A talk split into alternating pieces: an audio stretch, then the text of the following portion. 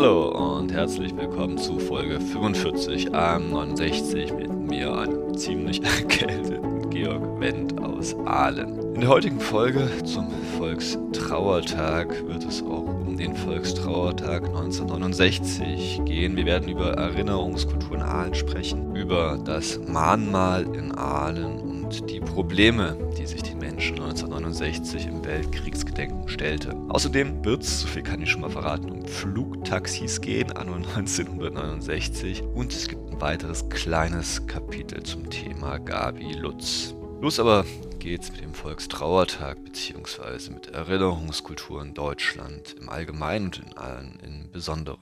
Der Volkstrauertag an sich ist eine Erfindung, eine Innovation des Volksbundes Deutscher Kriegsgräberfürsorge. Der wurde 1919 gegründet und es ging zunächst erstmal darum, die deutschen Kriegstoten als Helden zu ehren. In der Zwischenkriegszeit fanden diese Volkstrauertage nicht wie heute im November statt, sondern im Februar oder März. Es richtete sich damals aber schon nach dem christlichen Jahreskalender. Man machte das in der Regel 5 Wochen vor Ostern am Reminiskere, also der Sonntag, wo die Christen sich auch schon zurückbesonnen haben. Und dann passte das eben auch ganz gut, das auf die Volkstrauer gegenüber den Helden des Ersten Weltkriegs zu tun, sich zu erinnern.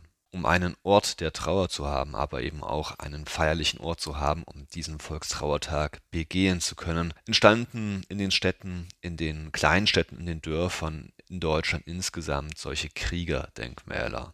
Zum Teil, vor allem in katholischen Städtchen, waren sie konfessionell geprägt, das heißt Teil des kirchlichen Gedenkens, zum Beispiel eine kleine Erinnerungstafel in der katholischen, teilweise aber auch in der evangelischen Kirche. Zum Teil wurde das aber auch schon überkonfessionell und kommunal gemacht und es gibt eigentlich fast überall in Deutschland in der Nachkriegszeit Streitigkeiten über den richtigen Standort dieser Kriegerdenkmäler und über das richtige Erinnern, also überkonfessionell, nicht konfessionell, im Dorf, am Rande des Dorfes, das zieht sich eigentlich überall durch. Zum Streitpunkt dazu gehört natürlich auch das Problem der Weimarer Republik, dass es eigentlich selten genug Geld gab in der Kommune für große Projekte, Kriegerdenkmäler, weswegen die meisten Kriegerdenkmäler der Zwischenkriegszeit nun ja eher zurückhaltend sind. Die Nazis pervertierten diesen Volkstrauertag nochmal. Jetzt ging es wirklich gar nicht mehr darum, über die Schrecken des Krieges nachzudenken. Dieser Volkstrauertag wurde quasi zu einem reinen Heldengedenktag, die Heldenverehrung, die eben auch vorbildhaft für die aktuelle deutsche Jugend sein sollte. Nach dem Krieg, nach dem erneuten Grauen des Zweiten Weltkriegs, versuchte man sich von dieser Interpretation der Trauer möglichst weit zu distanzieren. Man verlegte auch den Termin aus dem frühen Frühling in den späten Herbst und es entstanden auch neue Erinnerungsmale, die jetzt weniger mit Heldengedenken zu tun hatte, als mit, nun ja, Trauer, Empathie für die Gestorbenen und ihre Angehörigen. Außerdem seit etwa den 70er Jahren rückten zunehmend auch die Toten der anderen Nationen mit in das Gedenken hinein. Also es ging nicht mehr nur um die eigenen Toten, sondern auch die der ehemaligen Feinde und auch der Opfer des Faschismus, zum Beispiel in den Konzentrationslagern. Seit etwa den 80er, 90er Jahren, das ist eben der letzte Schritt in unserem Erinnerungsgedenken, richten wir eben unseren Blick beim Volkstrauertag nicht mehr nur zurück in die eigene Vergangenheit, sondern schauen auch zunehmend auf die Menschen, die es heute schwer haben, in Flüchtlingslagern, die Opfer werden in Syrien oder in Afghanistan von fürchterlichen Kriegen.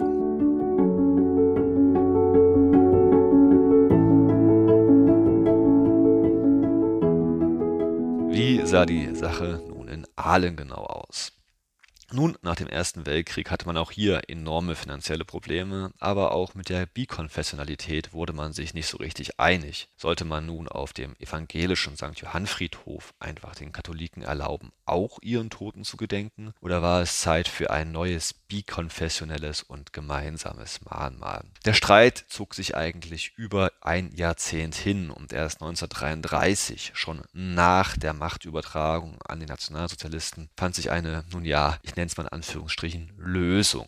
Vor der Leichenhalle und damit außerhalb des evangelischen Friedhofs errichtete man 4 monumentale Blöcke, pro Kriegsjahr ein Block. Da waren dann die Toten des Ersten Weltkrieges sowohl katholisch als auch evangelisch eingemeißelt und obendrauf standen dann 4 Feuerschalen. Also hier sah, schmeckte und roch man dann doch schon den Einfluss der nationalsozialistischen Kunstvorstellungen. Und ganz im Sinne der NS-Propaganda war dann auch die Eröffnung dieses ersten Kriegerdenkmals am 26. November 1933 am Toten Sonntag. NS-Kreisleiter Kling sprach und verglich diese 4 Blöcke mit den 4 Großtaten Adolf Hitlers. Lediglich der katholische Stadtpfarrer zeigte sich einsichtig und fragte sich: Einst hieß es, am deutschen Wesen soll die Welt genesen. Man meinte aber, möge doch zuerst unser eigenes Volk daran genesen können. Nach dem Zweiten Weltkrieg hatte dieses nationalsozialistische Kriegerdenkmal ausgedient und der damalige Oberbürgermeister Schübel, der wünschte sich ein neues Mahnmal, was eben jetzt auch die Toten und Vermissten der Neubürger aus den ehemaligen Ostgebieten, vor allem im Fall von Aalen aus Schlesien und Sudeten, mit berücksichtigen würde. Der damit beauftragte Stadtbaumeister Professor Leo ließ sich inspirieren von den Gedächtnisglocken von Rovereto, also in Norditalien. Das ist eine freistehende Glocke auf dem Berg, die jeden Tag durch ihr Läuten an die Toten erinnerte, und sowas wollte er eben auch für Aalen haben. Aalen hat zwar auch durchaus Hügel, aber natürlich nicht so hohe Berge, deswegen war für Professor Leo klar, die Glocke musste irgendwie sichtbar gemacht werden, indem man sie auf einen hohen Glockenturm hob. Dieser Glockenturm, der ganz unten im Erdgeschoss auch einen Erinnerungsraum mit dem Namen der Toten und einer Pietà, also einer trauernden Mutter Gottes, eben auch enthält. Dieser Turm sollte entstehen auf der Schillerhöhe inmitten eines neuen Wohngebietes. Die Einweihung dieses neuen Mahnmalturms am Volkstrauertag 1954. Nun, er symbolisiert durchaus auch die Zerrissenheit der Nachkriegsgesellschaft. Denn auf der einen Seite war der evangelische Dekan Pfäfflin, der sich nun ja tatsächlich dazu hinreißen ließ, zu sagen, dass noch keinem Deutschen habe soldatische Erziehung geschadet und im Ernstfall müsse jeder junge Mann auch das soldatische Kleid anziehen. Also da ist noch viel dabei von dieser alten Heldenverehrung der Vorkriegszeit. Sein katholischer Antipode Renz immerhin sagte, Zitat, wir wollen ehrlich sein, dass auch wir mit Schuld tragen am letzten Krieg mit hinein verstrickt wurden in diese Schuld. Was heute eigentlich lächerlich klingt angesichts der eindeutigen Kriegsschuld von Nazi-Deutschland, war aber 1954 im Verhältnis vor allem zu anderen Rednern an diesem Abend schon eine Glanztat der Empathie und des Eingeständnisses der eigenen Schuld.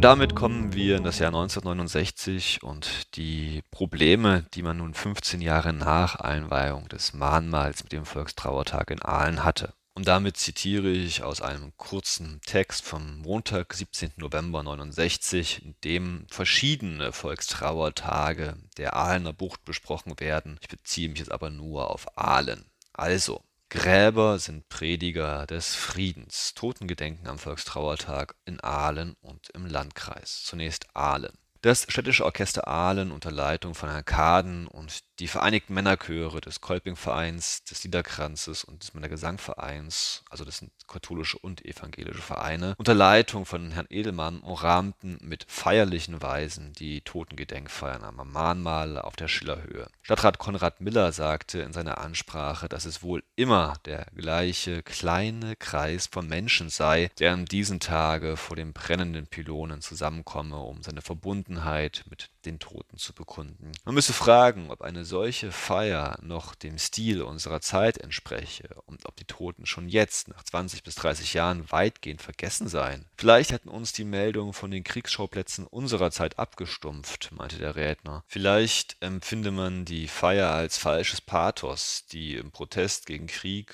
und Unfreiheit umfunktioniert werden solle, da die bürgerliche Welt nicht mit dem Kriege fertig werde. Unsere Generation sehen den Krieg nicht mehr als eine patriotische Möglichkeit, vielmehr als Ausdruck reinen Machtstrebens. Von Schutzbehauptungen überdeckt, aber diese Erkenntnis rechtfertige nicht die große Zahl der Toten, welche der Einwohnerzahl des Landes Bayern entsprächen, zu vergessen. Die Grabstätten forderten demgegenüber immer wieder zur Arbeit am Frieden auf. Sie seien, wie Albert Schweitzer einmal gesagt habe, Prediger des Friedens. Diesem Gedanken wolle der Volksbund für Kriegsgräberfürsorge allein dienen. Er fordere mit einem Wort des ersten deutschen Reichspräsidenten Ebert die Abkehr von Hass und die Einkehr zur Selbstbesinnung. Man soll sich außerdem freuen, sagte der Redner, dass inzwischen eine Generation im Frieden bis zum Wahlalter herangewachsen sei, welche in ihrer großen Mehrheit den Krieg verabscheue. Auf ihr ruhe unsere Hoffnung, sagte der Redner, der aber auch die ältere Generation gegen den Vorwurf des mangelnden Widerstands gegen Tyrannei und Krieg verteidigte. Man könne ihr weitgehend keine schuldhaftes Verhalten anlasten, denn sie habe kaum ein falsches Heldentum erstrebt. Uns allen bleibe die Hoffnung, sagte Konrad Miller, dass kein aktueller Anlass für einen Volkstrauertag mehr kommen möge. Während die Gedächtnisglocke vom Turme läutete und die Stadtkapelle das Lied vom guten Kameraden intonierte, legten der Oberbürgermeister und die Vertreter der Verbände an den Schrifttafeln des Mahnmals Kränze nieder.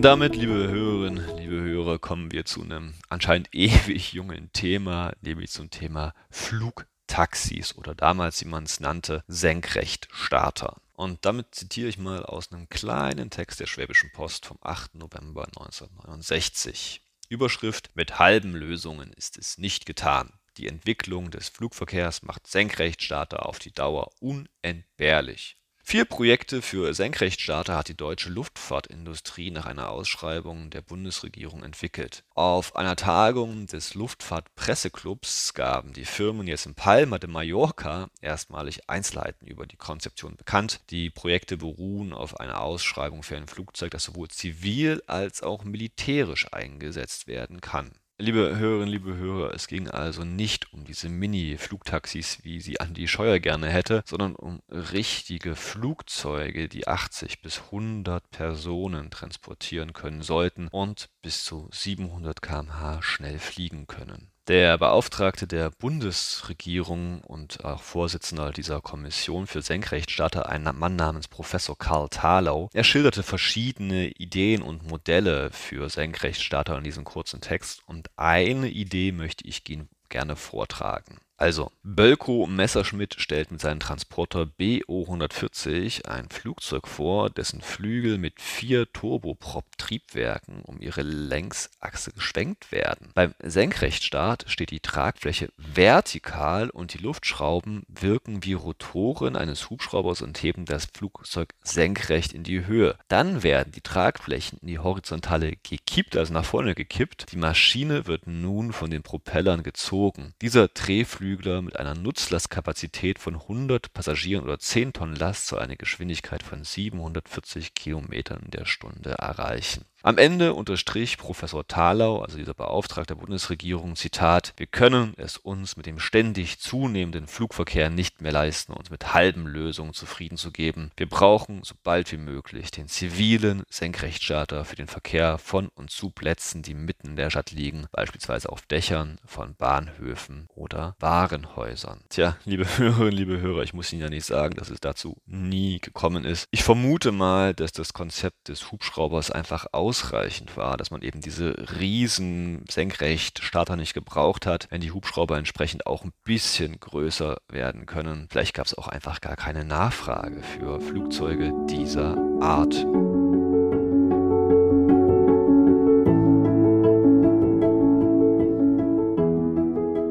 Und damit, liebe Hörerinnen, liebe Hörer, kommen wir zu einem letzten Thema für diese Woche. Ein kurzer Text von Erwin Hafner vom 12. November 1969 mit den Nachwirkungen der Gabi Lutz Geschichte. Ich lese mal vor. Punkt, Punkt, Punkt und dafür eine halbe Mark.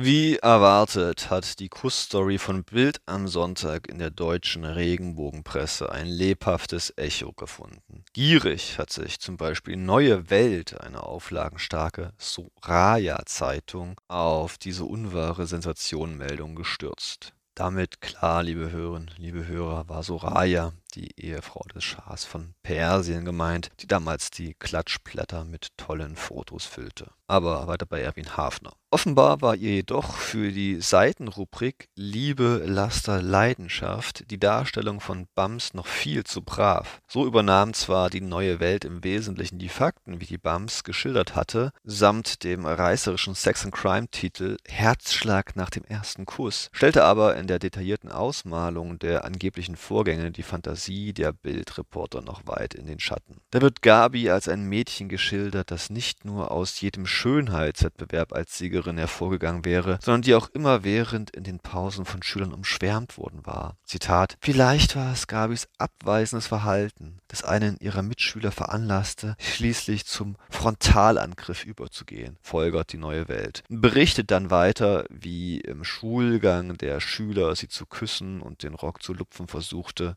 Immerhin wird in dieser Passage nur von einem Versuch gesprochen. Wenig später behauptet jedoch die Neue Welt, Zitat, die Schule benachrichtigte die Kriminalpolizei, die sehr bald wusste, dass einer von Gabis Mitschülern dem hübschen Mädchen einen Kuss geraubt hatte. Der Verfasser des Berichts, ein Peter G. Eder, scheut sich sogar nicht, dem herbeigerufenen Arzt die Worte in den Mund zu legen. Die sehr sensible und empfindsame Schülerin muss etwas ganz Schreckliches, etwas für sie Unfassbares erlebt haben. Diese Aufregung hat jedenfalls das Herzversagen ausgelöst. Noch einmal muss dann der 13-jährige Mitschüler Gabis herhalten, der bei der Polizei haltlos und verzweifelt nur die Worte zu stammeln wusste. Das wollte ich bestimmt nicht. Der Schüler, so wird weiter berichtet, musste mit einem schweren Nervenschock in ärztliche Behandlung geschickt werden. Und wieder werden Gabis Mitschülerinnen und ihr Vater zitiert. Schließlich serviert die Neue Welt ihren Lesern noch einen Schuss Rührseligkeit. Zitat: Gabis bestürzte Mitschüler beschlossen, den Platz ihrer so plötzlich aus ihrer Mitte gerissenen Mitschülerin bis zum Schulschluss immer mit frischen Blumen zu schmücken. Wir schildern diese neue Version des traurigen Vorfalls am Anna-Schubert-Gymnasium nicht, um aufs neue Wunden aufzureißen. Wir wollen vielmehr an konkreten Beispielen aufzeigen, wie derartige, zum Großteil selbst fabrizierte Sensationsmeldungen von einer gewissen Presse, auch im Ausland, bedenkenlos aufgegriffen und weiterverbreitet werden. Aber das Schlimme daran ist, dass viele Leser bei uns dafür gerne eine halbe Mark bezahlen, ohne im geringsten am Wahrheitsgehalt solcher Geschichten zu zweifeln. Ja, liebe Hörerinnen, liebe Hörer, auch das durchaus üblich. Ein lokaler Fall oder ein Einzelfall, der zunächst von einer Zeitung geschildert wird, wird dann vom Rest dieser Regenbogenpresse übernommen. Egal, ob die nun Neue Post, Frau mit Herz, die Aktuelle oder Freizeitwoche heißt. So viel von mir. Hoffentlich geht es mir nächste Woche besser, liebe Hörerinnen, liebe Hörer. Bleiben Sie in jedem Fall gesund. Tschüss und auf Wiederhören. Ihr Georg Wendt aus Aalen.